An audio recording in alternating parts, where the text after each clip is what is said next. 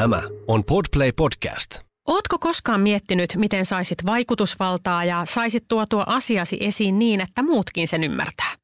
Tervetuloa Esiintymisklinikka-podcastiin. Jos sä oot koskaan jännittänyt esiintymistä, kokenut itsesi huijariksi, jättänyt sanomatta jotain tosi tärkeää tai peräti unohtanut, mitä piti sanoa, tämä podcast on just sulle. Minä olen Marjo Helman.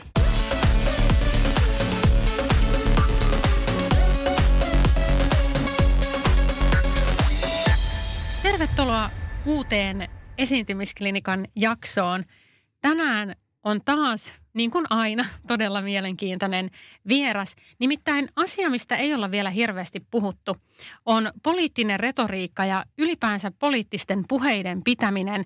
Ähm, Tämä on mulle silleen tärkeä aihe, koska tietenkin tulee paljon seurattua ja nyt on, on tässä ollut taas tätä USA-vaaliväittelyä ja muuta käynnissä ja, ja, ja siitä riittää varmasti kaikilla puhuttavaa. Mutta yksin tätä en su, su, suoranaisesti pysty teille avaamaan, vaan mä tarvitsen tähän asiantuntijan, joka tietää ä, politiikasta ja poliittisen puheen pitämisestä ja vaikuttamisesta sillä areenalla pikkasen enemmän kuin minä. Mulla on suuri kunnia saada vierakseni tänne tänään SDPn puoluesihteeri ja harvinaisesti Suomessa hyvä puheenpitäjä Anton Rönnholm. Tervetuloa. Kiitos kunnia tulla kutsutuksi. Anton on tosiaan täällä siksi, että mä vähän tässä mun agendaa jo avasinkin, on se, että suomalaisessa politiikassa – tämmöinen hyvä puheen pitäminen on mun mielestä tällaisena tavallisena tallaajana, joka vähän sitä seuraa, en, eniten ehkä television välityksellä täytyy myöntää, niin se on yhden käden sormilla laskettavissa sellaiset, mitkä mäkin muistan, että joku on oikeasti vähän säväyttänyt. Ja mä luen sut yhdeksi sellaisista, joiden puheet on itse asiassa aika kiinnostavia. Mä oon niitä, mä oon niitä vähän, vähän lueskellut ja kuullut ja muuta. Ja tota, oon, oon kuullut, että ne sun puheet on harvinaisen äh, kivasti rakennettuja. Öm, mitä sä Anton nyt sanoisit tähän? Miksi sä erotut? Nyt saa kehua. Miksi sä erotut tästä suomalaisen ää, politi- politiikkakentän ää, täältä suhmuroista hyvällä puheenpitämisellä niin kivasti? Äm, no mä oon ehkä vähän eri mieltä siitä, että etteikö Suomessa olisi hyviä puheenpitäjiä. Toinen kysymys on, on sitten se, että ovatko ne aina julkisuudessa – ne muutamat harvat onnistumiset, mitkä minulla puheiden osalta on, niin ne on varmaan sitten nämä meidän puolueen puoluekokouksessa käytetyt puheet ja kolmen vuoden välein, kun järjestetään kokous, niin se ei onnistumisfrekvenssinä vielä niin kuin kauhean korkea. Mutta voi olla tietysti tyytyväinen siitä, että, että joku on niistä jotakin saanut. Ja se on ehkä se avain se, siihen kysymykseen, että että miksi sitten joku kokee nämä kiinnostavampina kuin jotkut, jotkut muut puheet. Ähm, ja se on mun mielestä, siis kysymys on, on empatiasta ja sitten osittain rohkeudesta, jos käyttää tämmöisiä tosi isoja sanoja. Mä en tiedä lainkaan, olenko mä niin kuin muilla elämän alueilla empaattinen ja olenko mä mitenkään rohkea. Ähm, mutta siis puheen ja tekstin osalta, niin, niin se tarkoittaa sitä, että empatia tässä, kykyä tai halua, ennen kaikkea halua asettua kuulijan asemaan, mitä se kuulija tulee kuuntelemaan, mitä se haluaa kokea ja mitä se haluaa viedä siitä tilanteesta mukaansa, kun lähtee. Mikä on se, mikä se, mikä se on se, mitä, mitä minä toivon saavani tästä tilaisuudesta. Ja sitä kun analysoi, keitä siellä on paikalla, mitä ne ihmiset tulevat, mistä ne on kotosi, mistä ne on, mistä, millä taustalla ne tulee sinne – mikä se tilaisuus on, mikä se foorumi on, mistä siellä puhutaan, mistä siellä on muut puhunut ja näin edelleen. Ja sitä taustaa vasten yrittää sitten hahmotella niitä ennen kaikkea tunnetiloja, mitä ne ihmiset sitä hakee. Ja sitten koittaa vastata niihin. Ja sitten se rohkeus on johdannaisuus siitä, tai jo, että, että sitten kun kokee tai on ehkä löytänyt sieltä jonkun tunnetilan tai ajatuksen tai, tai fiiliksen ja semmoisen – niin sit sitä pitää uskaltaa ruokkia. Sitä pitää uskaltaa ruokkia ää, silläkin uhalla, että kaikki se fakta ei tule vuodotettua siinä tilanteessa, mitkä, mitä itsellä on varastossa, vaan enemmänkin kommunikoida sitä tunnetta, tarinaa tai historiaa tai jotakin vastaavaa. Ja tämä on tietysti poliittisessa puheessa erityisen hankala, koska poliittinen puhe lähtökohtaisesti kuitenkin sit siinä odotetaan, käsitellään yhteiskunnallisia asioita, käsitellään valintoja suurimmillaan oikean ja väärän välillä, mutta että myös niin kuin hyvin arkisia valintoja, pragmaattisia kysymyksiä, että tehdäänkö A vai B. Ja niitä täytyy tietysti sitten perustella, perustella semmoisilla asia-argumenteilla. Ja miten sitten kido, kito, kutoa yhteen se, että ne asia-argumentit tulee sinne, mutta sitten samalla siinä on se joku kokemus, minkä pystyy tarjoamaan ihmiselle. Koska asia-argumenttien osalta hyvin harva kokee, joskus aha-elämyksiä kyllä, mutta että sellaista niin kuin, mitä kutsutaan kananlihaksi tai mikä menee sinne selkäpiihin tai missä se sitten kullakin sijaitsee se tunne, niin, niin sellaista on hyvin, hyvin hankala usein asia-argumenteilla saada aikaiseksi. Mutta nämä kaksi asiaa, mieti ketä siellä on, mitä ne haluaa, ole siis empaattinen ja sitten on rohkea, ota riskejä. Vaikka kuulostaisit ehkä vähän hölmöltäkin, niin entäs sitten? Tulee uusia tilaisuuksia kuulostaa hölmöltä. Ai ai ai, siis ai kun nyt näkisitte täällä mun, mun tota, ilmeen. Mulla on semmoinen tunne, että puhuisin peilille tietyllä tavalla, koska esiintymisvalmentajana nämä on niitä asioita, mistä eniten tulee puhetta valmennettavien kanssa, koska suuri osa on kuitenkin jollain tavalla asiantuntijoita munkin elämässä. Tulee vastaan, että jonkun asian hyvä asiantuntija. Niin ne kysymykset on aina aika usein tätä, että miten asiantuntija voi herättää tunnetta – ää, voiko tavallisessa asiantuntijapuheenvuorossa tai presentaatiossa, miten mä saan sinne mukaan jotain tunnetta tai oivallusta, kun tähän on vaan tätä faktojen latelemista, niin kuin sä sanoit, että kanssa, että siellä ne faktat pitää olla. Ja moni lähtee aina niistä faktoista, että mulla on nyt nämä faktat ja mä tulen tiedottamaan nämä faktat. Mutta sehän ei ole ikinä esiintymisen ää, perustehtävä, ei ole se, että sä menet tiedottamaan jotain faktoja. Ja sä oot tämän oivaltanut ja se, se selkeästi nyt sitten näkyy Johtuuko se siitä, että mulla kenties ole niitä faktoja? Sitten mä oon joutunut turvautumaan näihin muihin asu, apu, apukeinoihin tai tämmöiseen. Tämä nyt ehkä ihan siihen alkuun on, on hyvä purkaa tämä niin kuin varsin niin kuin perustavaa laatua oleva puhe, puhejaotelma siihen, että millä, mitä asioita otetaan, otetaan huomioon. Eli siis kysymys siitä – siitä henkilöstä, siitä kuka puhuu. Kuka siellä edessä on, on se sitten tällä tavalla radion tai digitaalisesti videona tai sitten aidosti fyysisesti edessä. Kuka siinä seisoo? Mikä se ihminen on? Mitä se edustaa? Mikä sen henkilöhistoria on?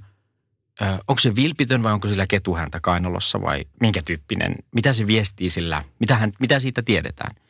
Sitten toinen juttu on se tunnetila, mitä hän pystyy välittämään miltä minusta tuntuu nimenomaan, tuleeko näitä, näitä tunteita tässä. Se voi olla siis esimerkin omaisesti ehkä joku arkinen asia, jonka tämä ihminen kykenee, kykenee tuomaan sieltä ja sitten sit siitä tulee sellainen, sellainen jotenkin olo, että minua ymmärretään. Se, se tunnetila on sellainen. Se on aika, itse asiassa se on hyvin, hyvin tärkeä juttu, juttu siinä, että pystyy ottaa sitä kolmatta asiaa vastaan, eli niitä argumentteja, niitä perusteluja, että miksi tämä on näin tai miksi meidän pitäisi tehdä näin tai, tai näin edelleen. Eli se, että on olemassa luottamus siihen henkilöön, sitten on olemassa joku tunnetila, joka sulle jää siitä, mihin ne voi kiinnittyä ne asia-argumentit. Ja tämä ei ole siis mikään meidän keksintömme, tämä on aristoteellinen puhe tai retoriikkaoppi, joka lähtee tästä ajatuksesta, eetoksesta, sen henkilön taustasta, siitä, siitä hänen nimenomaan eetoksestaan, mistä nyt eettisyyskin tulee sanana. Sitten tästä paatoksesta, näistä tunteista, paatoksellisuus ja viimeisenä sitten logos, eli järki, ne, ne argumentit. Ja nämä kaikki kolme täytyy olla olemassa, mutta minusta ne on tässä järjestyksessä päinvastoin kuin se, mitä äsken kuvasit siitä, että miten asiantuntija sitten viestii, niin sehän lähtee kertomaan sen logoksen kautta, niiden argumenttien kautta, että ja todennäköisesti on erittäin hyvä niissä, siis osaa ne äärimmäisen hyvin, niitä on hirveän paljon. Hän osaa tosi todennäköisesti niitä liikaa ja sitten niitä on vaikea kiinnittää millekään pinnalle. Jos et sä pistä primeria, niin lasti ei tartu – jos, jos siellä alla ei ole sitä tietoa siitä, että miksi tämä henkilö, kuka se on, miksi se on tärkeä, miksi se puhuu mulle tästä, mitä se yrittää saavuttaa, jollei se ole esitellyt sitä. Tai sitten jos ei se osaa kutoa sitä semmoisella niin kuin tunneelementeillä johonkin semmoiseen, minkä sä voit muistaa. No mistä se nyt sitten johtuu? Ja tämä on nyt tämä mun, me vähän puhuttiin tässä ennen tätä haastattelua siitä, että mulla on siis selkeästi tämä asenne ja mitä minä olen niin kuin katsonut tässä, kun en, en pyöri poliittisissa piireissä ja olen television katsoja, niin, tota, niin, niin mun mielestä suomalaisten poliitikkojen puheet on aivan sairaan tylsiä. Öö, viime eduskuntavaaleissa puheenjohtajatentit oli aivan hirveätä katsottavaa. Siellä oli ehkä yksi tai kaksi ihmistä, jotka osasivat jollain tavalla kertoa tarinan niin, että ne ei joudu lunttaamaan sitä niin kuin tästä muistilapusta. Öö, mun mielestä oivan tarinankerronnan ydin on se, että jos sä kerrot tarinan, sun pitää osata eläytyä siihen ja sä tunnet sen koko sydämessäsi. Ja sun ei tarvitse luntata sitä tarinaa sieltä lapusta. Ja tämä oli mun mielestä hirveätä huomata, että jostain syystä tätä ei osata täällä tehdä. Niin mikä sun mielestä nyt on sit se syy, että nämä suomalaisten poliitikkojen puheet on, on, on kökköjä?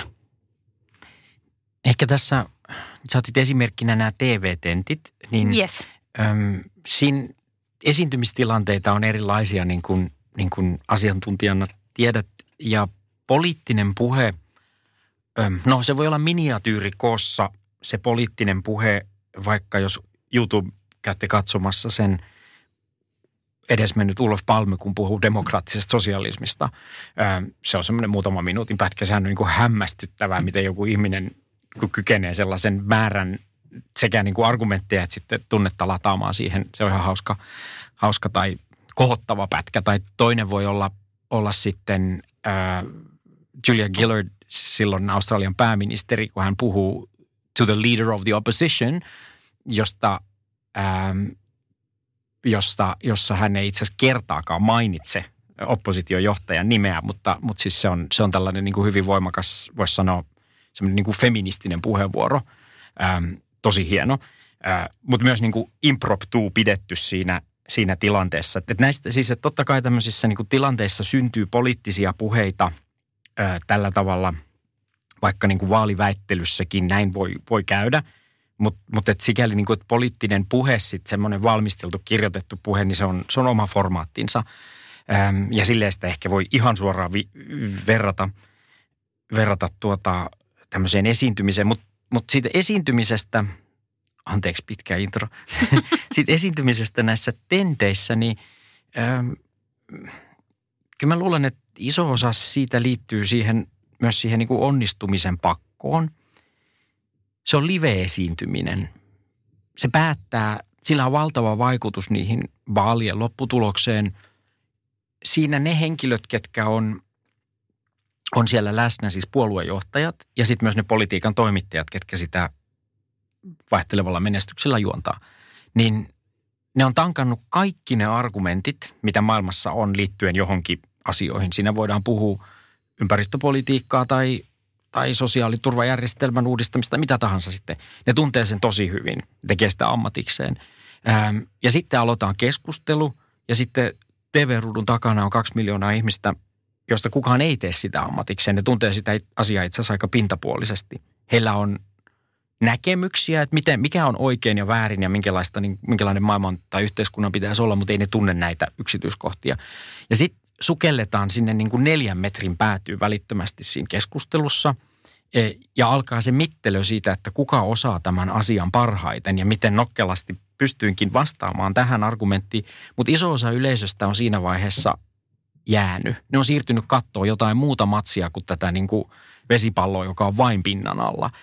Ähm, ja tämä on mun mielestä se, se iso ongelma siitä, että, että, että sitten on näitä tämmöisiä niin kuin, vaikka edustan erilaista ideologis-poliittista ajattelua, niin, niin, niin kuin Timo Soinin onnistumisiin voi sanoa varmaan sen, että tämmöisessä tilanteessa, jossa mennään tähän keskusteluun, niin sitten on ihmisiä, jotka – yhtäkkiä palaa sieltä niin kuin pinnan alta, tai ehkä ne ei koskaan mennytkään sinne, ne on vaan seurannut sitä matsia. Ja sitten ne puhuu vähän niin kuin omenista ja meloneista. Ja ensimmäistä kertaa katsojalle syntyy aha-elämys, että oho, tässä oli niin kuin jotain semmoista mikä, mihin mäkin pystyn suhtautumaan, minkä, mistä, mä, mistä mä tiedän. Ja tämä on varmaan se, se iso ongelma, että tästä syystä niitä, niitä elämyksiä ei sitten välttämättä synny siellä ruudun toisella puolella, kun, kun keskustelua ei käydä niille katsojille, vaan sitä itse asiassa käydään, käydään niille toisin, toisille osallistujille, joka on ihan luonnollista, koska mehän ollaan tässä tilassa ja me puhumme nyt tällä hetkelläkin toisille. Me ajatellaan varmaan vähemmän sitä, että mitä, mitä kuka, kun emme nähdä kaikkia niitä, ketkä kenties, kenties kuuntelee. Et, et siinä on yksi, yksi tämä riskien otto on vaikeaa, kun sä tiedät, että paine on tosi iso. On hirveän vaikea lähteä kertomaan vaikka tunteellista tarinaa. Öm, siinä voi mennä senat sakaisin ja, ja sitten voi näyttää jotenkin naurettavalta, äm, inhimilliseltä, kun oletusarvo on se, että, että sä olet niin kuin kone mastermind, joka hallitsee koko tämän, tämän keskustelun ja nämä kaikki argumentit. Ja se on vähän se, ehkä se sääli siinä, että sitten siinä menetetään sitä, sitä nimenomaan sitä niin kuin sen keskustelun inhimillisyyttä, jota ehkä pitäisi pyrkiä ruokkimaan – niissä enemmän sen sijaan, että kukin valmistautuu niihin opettelemalla kaikki luvut ulkoa. Nimenomaan juuri mun kritiikki koskee. Mä ymmärrän ton aivan, aivan, aivan hyvin. Toi on hirveä tilanne sekä toimittajille, jotka joutuu vetämään sitä keskustelua, että, että kaikille siinä, siinä tota, mukana oleville. Mutta juuri näissä, kun niillä on ne puheet, missä he avaa Aivan, jokainen nyt on tullut on, tämä Jokainen format. on joo, vuo, joo. vuoron perään siinä ja näissä puheissa nimenomaan toivoisi, että, että, tota, että se alku ja loppu, nehän on ne tärkeät. Niin alun pystyt sanomaan vaikka suoraan sinne kameralle ja niille kansalaisille, niille kuulijoille, kun sä kerrot sen tarinan. Monella, moni alo, aloitti ihan kivasti tarinalla, mutta jos sä luet sen tarinan sieltä lapusta, niin eihän se tavallaan resonoi, se ei sykähdytä mitään siellä, siellä sydämessä, mistä säkin puhut tästä tunteesta. Niin tämä oli tämä mun – ää, kritiikin kohteeni ja, ja ymmärrän hyvin nämä paineet ja, ja kaikki tässä, mutta toivoisin tietysti sellaista, että ehtisi siihen valmistautua niin, että opettelisi sen oman, oman tota tarinansa siitä jostain lapsen lapsesta, niin osaisi sen kertoa ilman sitä paperia. Joo, se on ihan totta. Nyt on tullut, tämähän on ehkä tämmöistä niin kuin retoriikan renesanssia Suomessa, että, että näitä on tuotu näitä puheita sinne.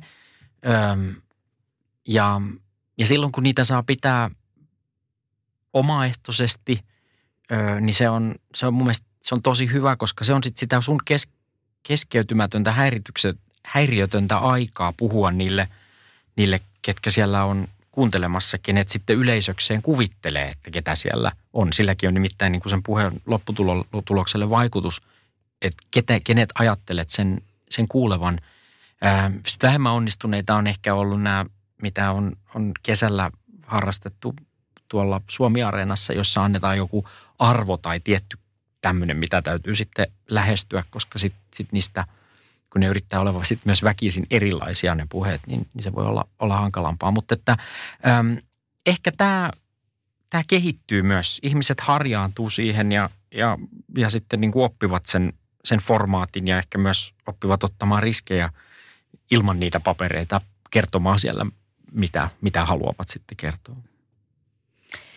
No miten sä itse nyt sitten, koska, koska nyt ollaan käyty tätä vähän ääripäätä siitä, että se ei ole usealle kauhean helppoa ja on niitä paineita ja, ja ehkä tämä uusi formaatti siitä, että tulet nyt pitämään tänne puheen koko kansalle sen sijaan, että puhuisit omille tovereille siellä, siellä tätä puoluekokouksessa, niin, niin miten sä itse oot treenannut Sä sanoit, että sä kolmen vuoden välein käyt, käyt puhumassa ja, ja, ja, ja se, se onnistuu aika kivasti. Mä aina sanon, että pitäisi äh, harjoitella paljon, käydä, pistää itsensä kaikkiin tällaisiin podcasteihin vaikka, mm. vaikka treenaamaan sitä esiintymistä ja muuta. Niin miten, kerro nyt, miten sä oot sitten sitä harjoitellut? Kirjoitatko sä illalla puheita huvin vuoksi himassa? Mitä sä teet? Ähm, siis kirjoittaminen, kaikki, kaikkihan minusta kaikki ajattelukin lähtee kirjoittamisesta ö, sillä tavalla, että, että tietysti on varmaan niin kuin hirveän monta eri, eri taktiikkaa ja, ja, ja näin, mutta kyllä niin kuin harjoittelu ja itsensä altistaminen, niin kuin siinä kutsut, kutsuit tuossa, niin on, on kaiken, kaiken A ja O. Se lähtee, lähtee varmaan sieltä, että, että jos meidän koulujärjestelmämme ei nyt sanota pakkoa väärä sana, mutta että rohkaisee ja, ja, ja lähdemme siitä, että jokaisen täytyy jokaisella on mielipide. Jokaisen mielipide on, on arvokas ja vaikka ei olisi sitten jotain konkreettista mielipidettä, niin on ainakin joku sitten tunnetila tai ajatus, minkä haluaa jakaa. Ja sitten se pitää pystyä kommunikoimaan ö, myös ei-kirjallisesti. Se on tärkeää ensin niin ajattelun kannalta, että sen pystyy pistämään paperille, mutta se täytyy myös osata sanoa ääneen tavalla niin, että muutkin sen, sen ymmärtää. Sitten kun näistä tämä on, on olemassa, niin, niin sitten sen päälle on, on sen altistumisen tai kertauksen kautta varmaan helppo, helppo rakentaa, koska jokainen ihminen lähtökohtaisesti minusta niin kuin, totta kai on niin kuin erilaisia fyysisiä rajoitteita ja, ja puheen tuotantoa ja muuhun semmoiseen, mutta, mutta että jos, jos ajatellaan, että, että, että niitä ei, ei ole tai ne ei rajoita, niin, niin jokainen pystyy kuitenkin niin kuin harjoittelusti sitten kertomaan, kun on, on, on miettinyt ja tehnyt itselleen selväksi, että mitä, mitä haluaa viestiä. En mä, en mä tiedä, en mä kirjoita iltasin öö, mitään erityistä, en mä niin kuin ajattele mitään puheita, mitä mä pitäisin. Realiteetti on, on kuitenkin niin kuin poliittisen järjestelmänkin sisällä se, että ne, jotka ovat kansanedustajia tai, tai valtioneuvoston jäseniä, ministereitä, niin, niin heidän mielipiteensä ja heidän puheensa ovat niin kuin, ö, lähtökohtaisesti ehkä, ehkä niin kuin kysytympiä tai merkittävämpiä kuin sitten niin kuin puolueorganisaatioiden edustajien johtuen vaan siitä, että puolueorganisaatiot on nykyään eri kokoisia kuin ne on joskus historiallisesti ollut. Ja, no joo, ei mennä siihen. Mutta että on se niin kuin, onhan se semmoinen omanlaisensa harrastus kuunnella, seurata, pyrkiä eläytymään ja miettiä, että mitä minä tuosta sanoisin tai miten tuo yleisö kenties saattaisi nauttia tästä tilanteesta enemmän ja saada mukaansa enemmän kotiin vietävää. Eli semmoinen, ehkä se on semmoinen yleinen jonkinlainen kehittämisajatus tai, tai sillä tavalla, että e, et se vaan, et, Eli että miten minä tekisin tämän itse paremmin. niin ja miten ehkä itsekin tekisin sen, mitä teen niin paremmin, että kun, kun ei, ole, niin kuin, ei ole olemassa mitään mun mielestä sisäsyntystä, no okei, jotkut ovat varmaan, niin kuin, varmaan aivoissaan kaikkea tämmöistä niin kuin verbaalista lahjakkuutta ja muuta tämmöistä, Öm, mutta ei ole olemassa mitään sisäsyntystä tämmöistä niin kuin hyvää puhujaa. Ne on, ne on niin kuin lähtökohtaisesti opittuja taitoja, ne muodostuu siitä kokemustaustasta, mikä ihmisellä on. Onko pyydetty, että avaa suusi ja kerro mielipiteesi ja sitten se on hyväksytty, tuli se minkälaisena tahansa ulos? Vai onko sanottu alun perinkin, että ole hiljaa, älä puhu ja jos jos puhut, niin sitten niin kuin latistettu se, että millä tavalla esiinnyit tai näin. Että se, se niin kuin varmaan varhaislapsuuden ja, ja koko elämänkaaren mittaiset kokemukset vaikuttaa sitten siihen, että miten ihmiset uskaltaa itseään ilmasta ja niistä sitten niin kuin sen kehittäminen ja opetteleminen, niin se on tosi kovaa työtä. Että mä nostan hattua kaikkia, kaikille niille, ketkä kokee sen vaikeaksi, mutta silti jaksaa sitä harjoitella, koska se ei ole pelkästään sit sille, sen yleisön palvelemista, vaan se on myös oman itsensä palvelemista. Se on se onnistumisen tunne, kun vaikka, en mä tiedä, joku boulderoi ja pääsee ensimmäistä kertaa jonkun seinän ylös tai, tai pysyy lumilaudalla pystyssä tai soittaa instrumenttia tai jotain muuta ja sit sä oot ylittänyt itsesi ja sit niinku niitä voimavaroja onkin aika tavalla. Mä sain tässä nyt, mä oikein heristelen sormeani tässä, koska mä sain nyt semmoisen aha-elämyksen – ää, siitä, tai ehkä heitän tässä nyt semmoisen keittiöpsykologian analyysin siitä, että jos nyt ajatellaan, kun mä tässä nyt dissasin suomalaisia poliitikkoja, puoluejohtajia ehkä huonoista puheista, niin jos nyt ajatellaan sitä ihan, puhutaan siitä varhaislapsuudesta, niin se, että meillähän on Suomessa ollut ehkä vähän semmoinen kasvatusmetodi, täällä aikaisemmilla sukupolvilla, että lapset ei saa kuulua eikä näkyä. Ja on helposti ehkä, ehkä, ehkä vanhemmille sukupolville sanottukin, että älä nyt, nyt ei saa keskeyttää, kun aikuiset puhuu. Ja, ja älä nyt sinä, sun mielipiteillä ei tavallaan ole väliä, että pitää olla hiljaa. Ja kun aikuiset syö, niin ei saa puhua. Ja tätä, tätä on ollut niin kuin aikaisemmilla sukupolvilla sitä, että ei ehkä, ei ehkä anneta niiden lapsien ilmaista itseään ja, ja kertoa mielipiteitään ja varsinkaan haastaa auktoriteetteja tai haastaa aikuisia, ää, jo, jolloin taas sitten tullaan ehkä siihen, että nythän tämä on muuttunut. Että nythän nuoret on paljon valmiimpia ilmaisemaan itseään, kertomaan omia mielipiteitään. Ää, sitä kannustetaan. Vanhemmatkin kannustaa siihen, että, että lapset, lapset tota, saa näkyä ja kuulua ja, ja heillä on omat mielipiteet. Tämä voi olla yksi syy siihen, miksi meillä ei ole ehkä opittu sitä semmoista puheen pitämisen äm, kulttuuria tai oman mielipiteen puolustamista ilman loukkaantumista. Jos ajatellaan vaikka Amerikassahan tämä debatointi on, on ala-asteelta lähtien osana koulujärjestelmää. On ja siis ruotsalainen koulujärjestelmä käsittääkseni valmentaa ihmistä huomattavasti paljon enemmän esiintymiseen ja sellaiseen, joskin ruotsalaiskoulujärjestelmässä taitaa olla sit muita asioita, jotka siellä jää puuttumaan. Että tämähän ei tarkoita sitä, että vaikka luonnontieteiden että et, et se pitäisi niin kuin jättää tekemättä, vaan tämä on semmoista siinä sivussa tulevaa osaamista, joka on sitten kuitenkin hirveän tärkeää, jos nyt ajatellaan vaikka nyt tätä verrasta Ruotsiin ja, ja näin kuin näihin markkinointikykyihin, mitä, mitä sitten niin kuin kiistattomasti jollakin tavalla ne onnistuu monessa kohtaa, monessa kohtaa sen, sen sillä alalla tai niissä kysymyksissä paremmin.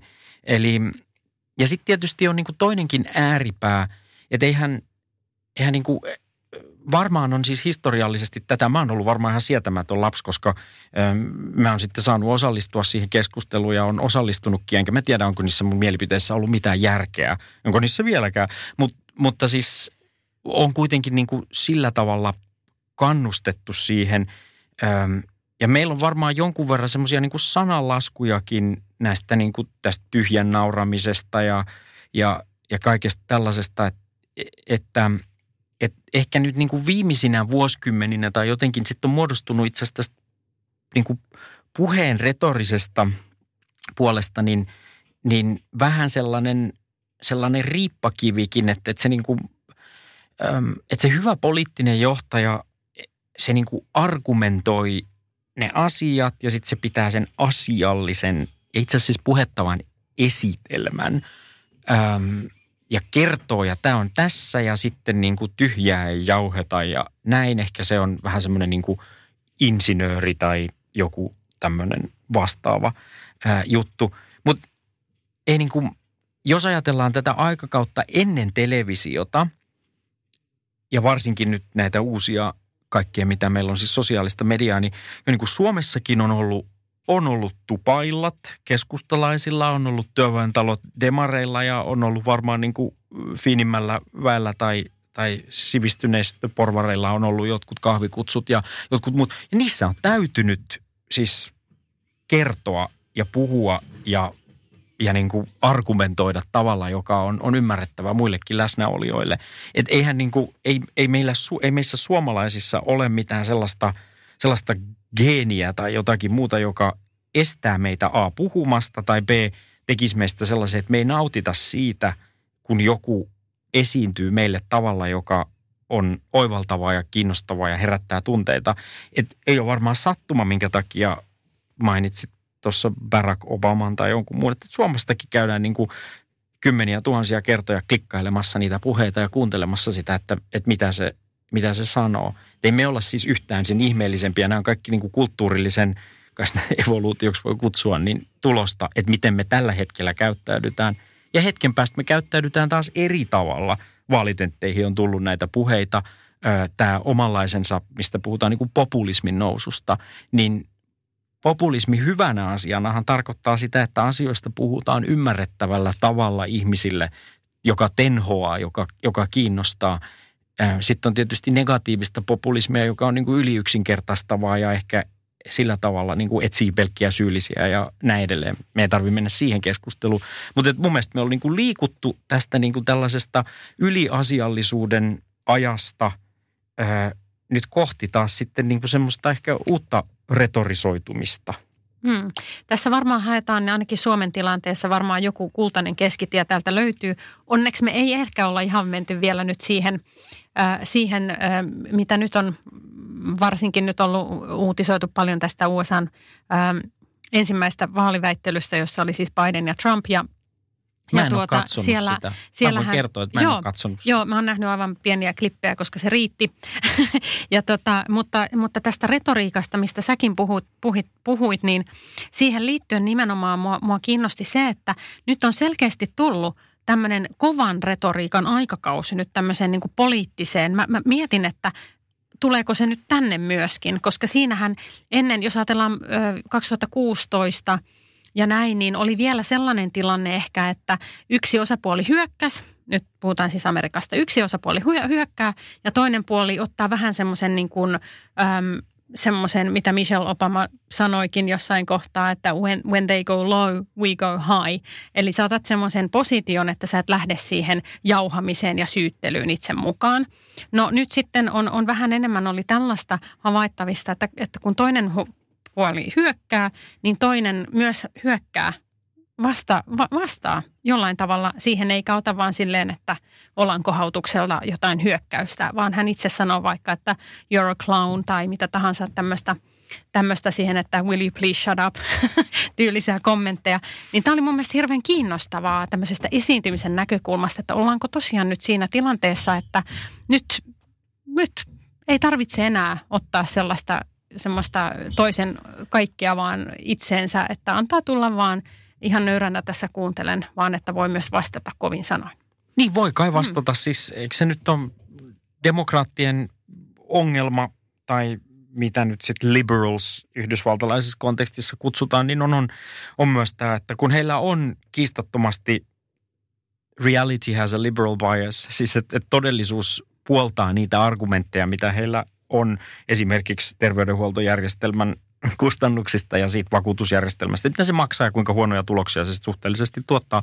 Ähm, mutta kun he pyrkii niin kuin lähestymään tätä näillä argumenteilla, jotka on kamala monimutkaisia ja siinä missä sitten taas varmaan niin kuin Reaganista lähtien se iso suunnitelma siellä, ähm, siellä niin kuin republikaanien puolella on ollutkin viedä tämä keskustelu aina pois näistä faktoista ja muusta jonnekin jonnekin ihan muualle. Ja se on toiminut tosi hyvin ja nyt sitten tietysti kysymys on, on se, että et, et varmaan ollaan niin kuin pakotettuja vastaamaan osittain samoilla myrkyillä ää, tai samalla myrkyllisyydellä siihen, siihen keskusteluun, mitä, mitä toinen puoli sitten tekee, koska sä näet, että muuten joudut jatkuvasti perääntymään. Ja se on, siis se on ihan valtava ongelma, koska yhteiskunnallinen keskustelu kaikissa maissa – Öö, niin mitä isot edellä, niin sitä pienet perässä. Siis se heijastuu koko meidän yhteiskunnalliseen ilmapiiriin, se heijastuu niin kuin kouluihin, työpaikoille, jopa ehkä ihmisten, ihmisten koteihin äm, tavalla, että sitten jos niitä äänenpainoja kauheasti kovennetaan ja, tai volyymiä koko ajan nostetaan, niin sehän, sehän niin kuin johtaa siihen, että kaikki hetken päästä huutaa ja itse asiassa kukaan ei enää kuule mitään. Ja sehän on siis tämä aikakausi, jossa kenenkään ei myöskään tarvitse kuulla, koska jokainen voi sulkeutua siihen omaan samanmielisten somekuplaa. Mutta mitään niin kuin järkevää yhteiskuntakehitystähän niin ei saada aikaiseksi. Ja tämä on tosiaan aikamoinen nuorella tanssi, että miten ollaan kiinnostavia, miten puhutaan asioista semmoisessa niin kuin debatoivassa hengessä, mutta sitten kuitenkin jotenkin kunnioittavasti siitä, sitä vastapuolta kohtaan. Miten sä itse harjoittelet semmoisia koviakin tilanteita varten? Harjoitteleeko sä esiintymistä itse? Öm, pitäisi harjoitella enemmänkin.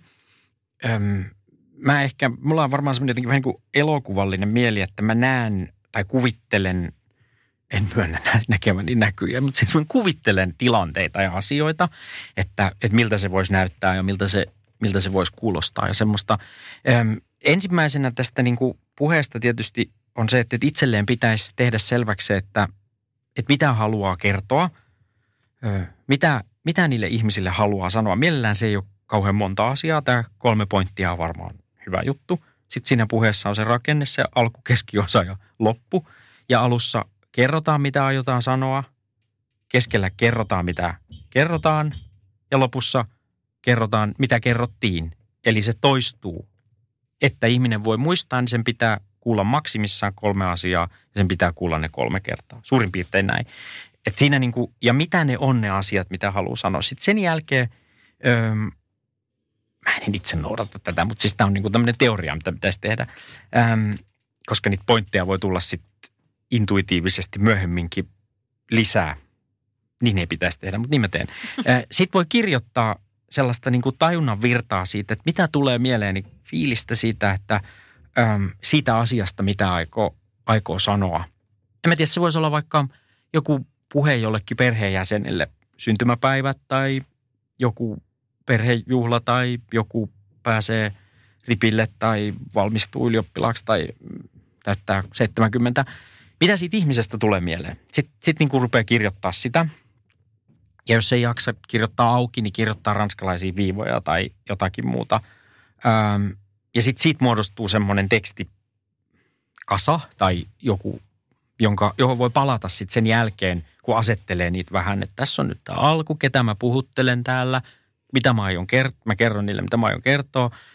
Sitten tässä keskiosassa näiden elävän elämän esimerkkien tai siitä ihmisestä mieleen tulevien asioiden tai omien kokemusten tai jonkun kautta, niin sieltä voi löytää, niiltä, niiden kautta voisit ehkä päästä, päästä niihin pointteihin, että tämän minä halusin sanoa.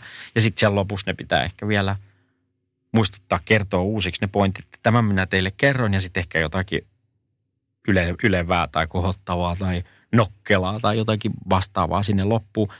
Ja sitten jos se on joku iso juttu – niin sittenhän se on, sulla on vaikka aika pinne siinä, että, että hei, että tätä ei voi nyt sitten pitää niin kuin, mikäs tämä on tämä, onko se Churchillia vai kenen juttu, ja se on, että ei ollut aikaa kirjoittaa lyhyttä puhetta. Eli näin kun mä esimerkiksi ryhdyn suoltamaan tätä tekstiä, niin tämä koko podcast menee tähän näin. Mä vaan niin kuin höpisen, että sun pitää lopettaa. Nyt sanot mulle, että lopeta. Mutta mä sanon, niin tämän loppu. niin, niin sitten jos on se aikajana, aika määrä, niin sitten sen, senhän voi harjoitella, jos on joku älypuhelin, ottaa sen tekstin, äm, lukee sen kertaalle läpi sillä tavalla, kun nyt lukisi, että katsoo yleisöä ja muistaa hengittää välillä, se on hirveän tärkeää. Öm, no, ja sä, äänitäksä omiin, onko sulla älypuhelin, käytäksä sitä? Joo.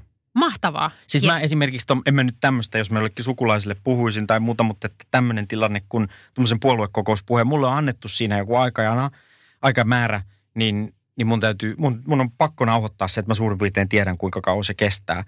Ähm, ihan senkin Kuinka takia, paljon sä harjoittelet? Kuinka monta kertaa sä vedät sen läpi? No mun täytyy aina karsia sieltä pois se niin kauan, kunnes se mahtuu siihen aikajanalle. Miksi mä puhun tästä janasta koko ajan? Mulla on joku, ne, siis siihen aikamäärään, määrään, mikä mulle on annettu. Ja sitten, ja sitten ehkä niin kuin, silti se menee yli, koska taide muodostuu myös hiljaisuudesta, niin sen takia niin kannattaa jättää sinne, sinne väliin. Mutta et, et semmoisella prosessilla niin varmaan sitten sen voi kuunnella, miltä tämä kuulosti. Ö, toi sana on liian vaikea, mä en osaa sanoa sitä. Toi lause on liian pitkä, siinä on sivulause ja tai tuossa kohtaa toi kongruenssi menee väärin.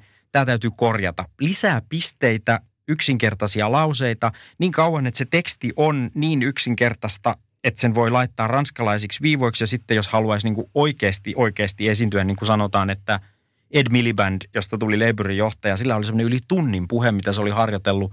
No sä oot ehkä seurannut sitä brittien politiikkaa enemmän, mutta väitetään, että se harjoitteli sitä niin kuin yli puoli vuotta niin, että se osasi, että hän osasi puhua siis yli tunnin ilman yhtään viivaa tai paperia tai mitään.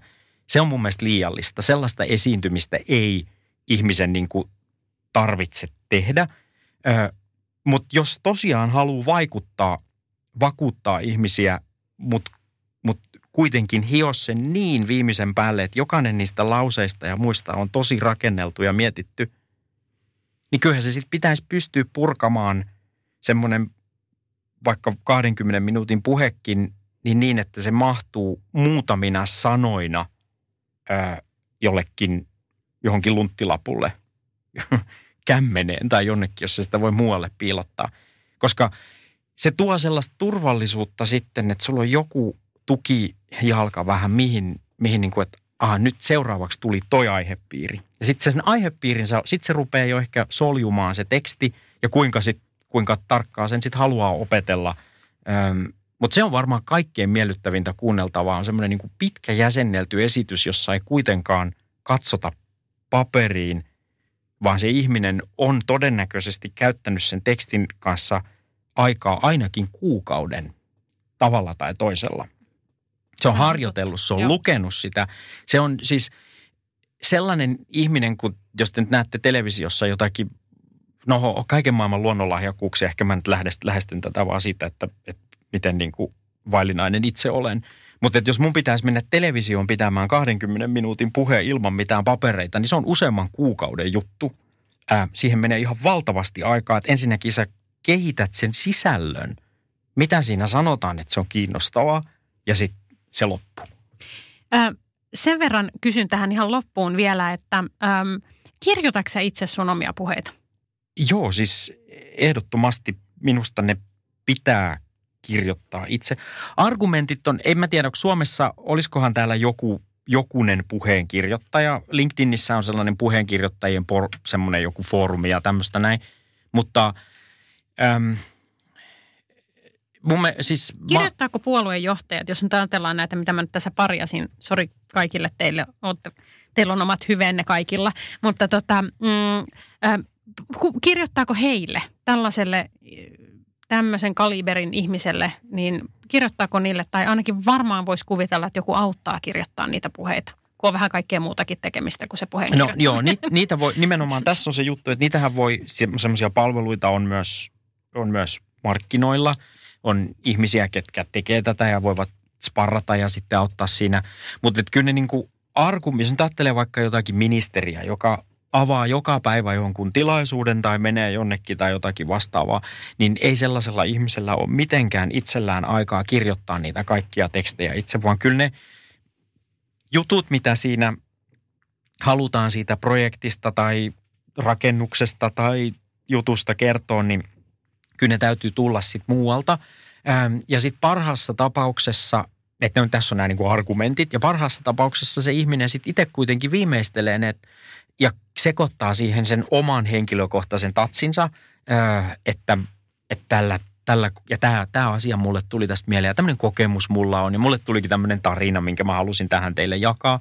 Mutta mut se on siis epäinhimillistä, olisi ihmisen vuorokauden tunnit ei riitä, että se kirjoittaisi sillä tavalla niin kuin alusta loppuun kaiken itse. Mutta samaan hengenvetoon niin totean kyllä, että, että jos jotain niin kuin tosi henkilökohtaista puhetta, joka jotain tämmöisiä niin kuin NS-linjapuheita ja muita, niin kyllä ne sitten täytyy mun näkökulmasta, niin kyllä ne täytyy ihmisen itsensä kirjoittaa.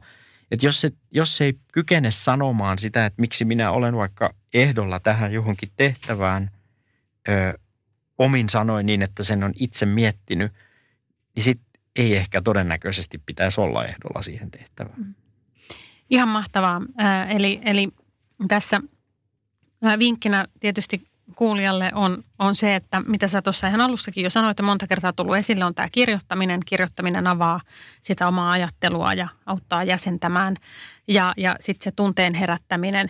Summaan nopeasti tähän vielä sun kolme tärkeintä, koska sä olet näitä puheita itsellesi kirjoittanut ja osaat ne esittää, niin miten, miten sä kertoisit kaikille nyt, että miten, miten tällainen vaikuttava, jos haluat omalla areenallesi vaikuttaa, olet sitten poliitikko tai jollain muulla tavalla haluat vaikuttaa ihmisiin, niin, niin miten ää, sellainen tehdään?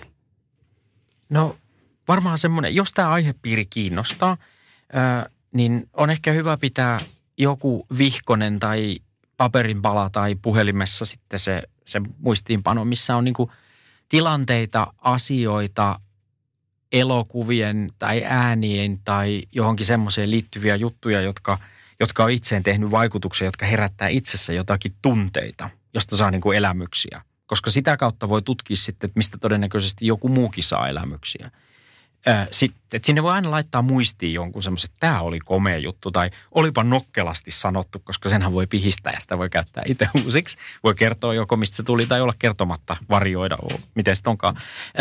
Sitten se, että kun tietää, että joku tilaisuus on tulossa, joku esitelmä tai joku tämmöinen näin, niin aloittaa ajoissa sen ajattelemisen. Avaa sille niin kuin semmoisen failin, johon kirjoittaa sillä hetkellä se, että mitä, sillä, mitä siellä pitäisi olla – sitten palaa siihen, koittaa tehdä ehkä sitä avointa tekstiharjoitusta, että mitä tästä nyt tulee mieleen.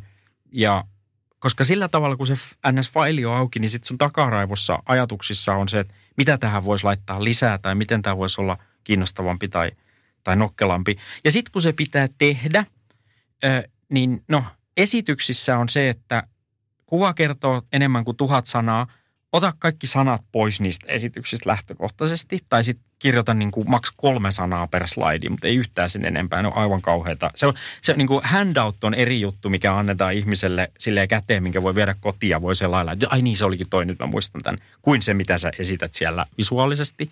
Ja sitten tästä puheesta, niin, niin vaan tämä juttu, että mieti kenelle puhut, mitä ne ihmiset on tullut sieltä hakemaan, mieti ne sun omat asiat ja sitten mieti se, se rakenne, että siinä on alku, keskikohta ja loppu ja sä sanot riittävän monta kertaa omin sanoin eri muodossa sen jonkun yksi, kaksi, maks kolme viestiä, mitä sulla on siitä mukaan vietynä, niin entä mitään rakettitiedettä ole. Se tulee harjoittelun kautta niin kuin, niin kuin varmaan kaikki, kaikki muutkin asiat. Ja sitten se on hyvin, jokainen meistä on persona, eli ei sitä voi niin kuin verrata kenenkään toiseen. Ja se, että jos joku muu ei ole hirmuisen tunteellinen puhuja tai sellainen, niin ei se tarkoita sitä, että se on epäonnistunut puhuja. Se on sen ihmisen tyyli ja se on ihan yhtä ok kuin, kuin joku muukin, muukin tyyli. Eli, eli tota, näitä on näitä puheita ja retoriikkoja on yhtä monta kuin meitä ihmisiä on. Tärkeintä on vaan muistaa se, että jokainen pystyy kun haluaa. Juuri näin. Ihana lopetus. Äh, suoraan olet, olet kuin äh, varmasti kuunnellut esiintymisklinikkaa niin paljon, että tiedätkin tämän suuren viestin täällä taustalla. Eli se, että autenttisuus on aina, aina kingi ja jokainen meistä pystyy, pystyy esiintymään ihan omina itsenämme. Joo, mutta hei kiitoksia oikein paljon Anton. Tämä oli oikein antoisaa. Kiitos. Tästä oli tosi kiva, kiva puhua ja toivon, että mahdollisimman moni puhuu näistä asioista. Ja puhuu yleensä. No kyllä, joo, puhutaan lisää.